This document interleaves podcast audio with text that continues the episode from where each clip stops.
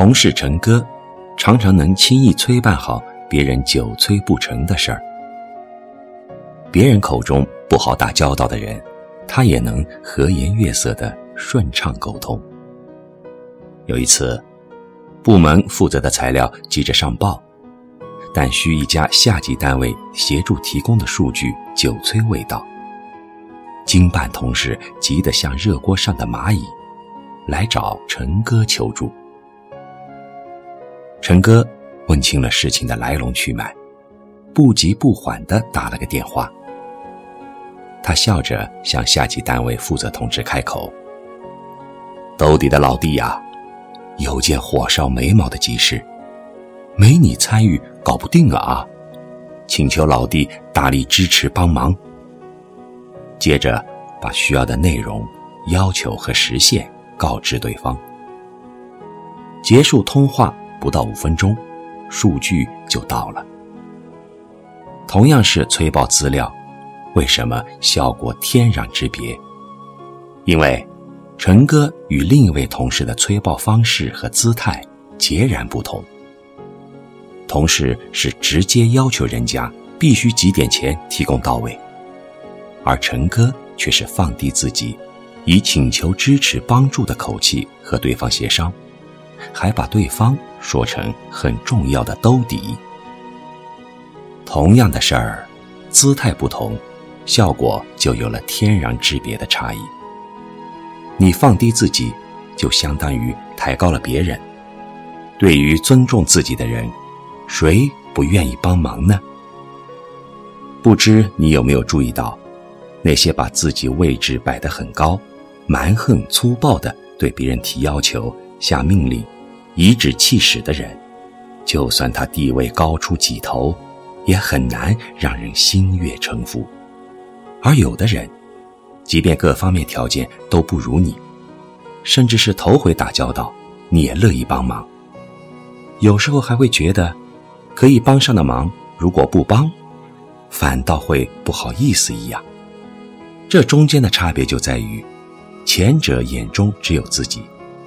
什么时候都是一副高姿态，而后者眼中有了别人，他在谦卑里无形的放低了自己。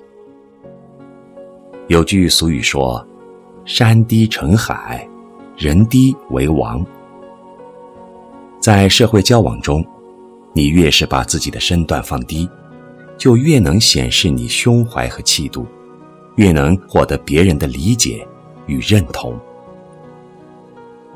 刚参加工作那会儿，我和不少年轻人一样，心中有着一股傲气，老觉得自己是通过公招正儿八经考进单位的，对端茶倒水、搞卫生之类的事儿看不上眼，认为做那些不起眼的事毫无价值。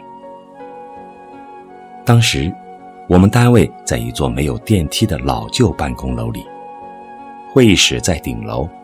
与茶水间隔着一层楼，遇上人多的会议，负责茶水服务的那位工勤人员要下楼烧水、上楼倒茶，上上下下忙个不停。会议偶尔会出现参会人员茶水喝见了底，还没来得及续添的情况。正当我准备和其他年轻同事一样装没看见，继续低头书写时，却发现。我们单位的一把手已经站了起来，不动声色地走到茶水柜上，拿起水壶帮大家续添了。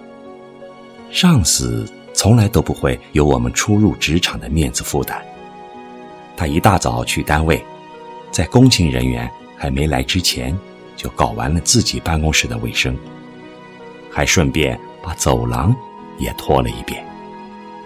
有时候。看到走廊尽头的卫生间不干净，他也会拿起水桶、扫帚去清扫一番。当时，不少人给上司提建议，让他别干这件事儿，说不符合他县级领导的身份。上司这样回答：“我是老百姓的子弟，从小就做着这些事儿，现在搞点劳动算什么？”没哪点不符合身份，还赚到了健身健体呢。当时，刚踏入社会的我们，看着身居高位、被大家尊敬的上司，都能弯下腰做这些毫不起眼的小事儿，大家都陆续放下了思想负担。慢慢的，单位形成了一种这样的共识：大事小事，只要我能办的，就是好事；有为没为，只要自己能补位，就是有为。即便离开那家单位多年，老同事们相聚，依然会说起当时领导的人格魅力，让大家获益至今。现在，每当看到刚毕业的年轻读者向我抱怨，在单位常要做些琐事的时候，我都忍不住想将当年自己的心路历程和他们分享一番。其实。一个人在别人心目有没有价值和地位，从不在于你把自己端起来放在什么位置，也不完全取决于你做了多大的成绩，而在于你有没有格局，够不够谦卑，会不会在做好自己本质的同时积极补位。放低自己，从来都不是丑事，也不吃亏，反而。你还会收获更多的好评、善意和惊喜。放低自己是一种格局，格局越大的人，往往把自己的姿态放得越低。前段时间，网上流传着媒体记者参加香港企业家李嘉诚家宴的视频。饭桌上，李嘉诚正向儿子严肃地传授为人之道和生意经。这时，保姆进来了，为他送来了一碗汤。李嘉诚终止讲话，连说三声谢谢，告诉保姆自己迟一会儿再吃。他的做法被网民热议美谈，说他堪称大格局的典范。对待地位不如自己之人的言行，最能真实的反映了一个人的格局和胸襟。一个时时处处懂得放低自己的人，往往有着一颗既能容纳风雨，也能盛装委屈的心。他的眼中有他人，能理解和换位思考。有句话说：“海洋之所以能够美丽宽广，是因为他始终把自己放在最低的位置，容纳百川。”人亦如此。当你懂得放低自己时，就不会有那么多杂七杂八的心理负担和干扰，你才能以更平和的心态去生活、学习、工作。在姿态放低时，你会发现，看不惯的人和事会越来越少，琐事的生活也不再是一地鸡毛，你和世界的关系也将越来越好。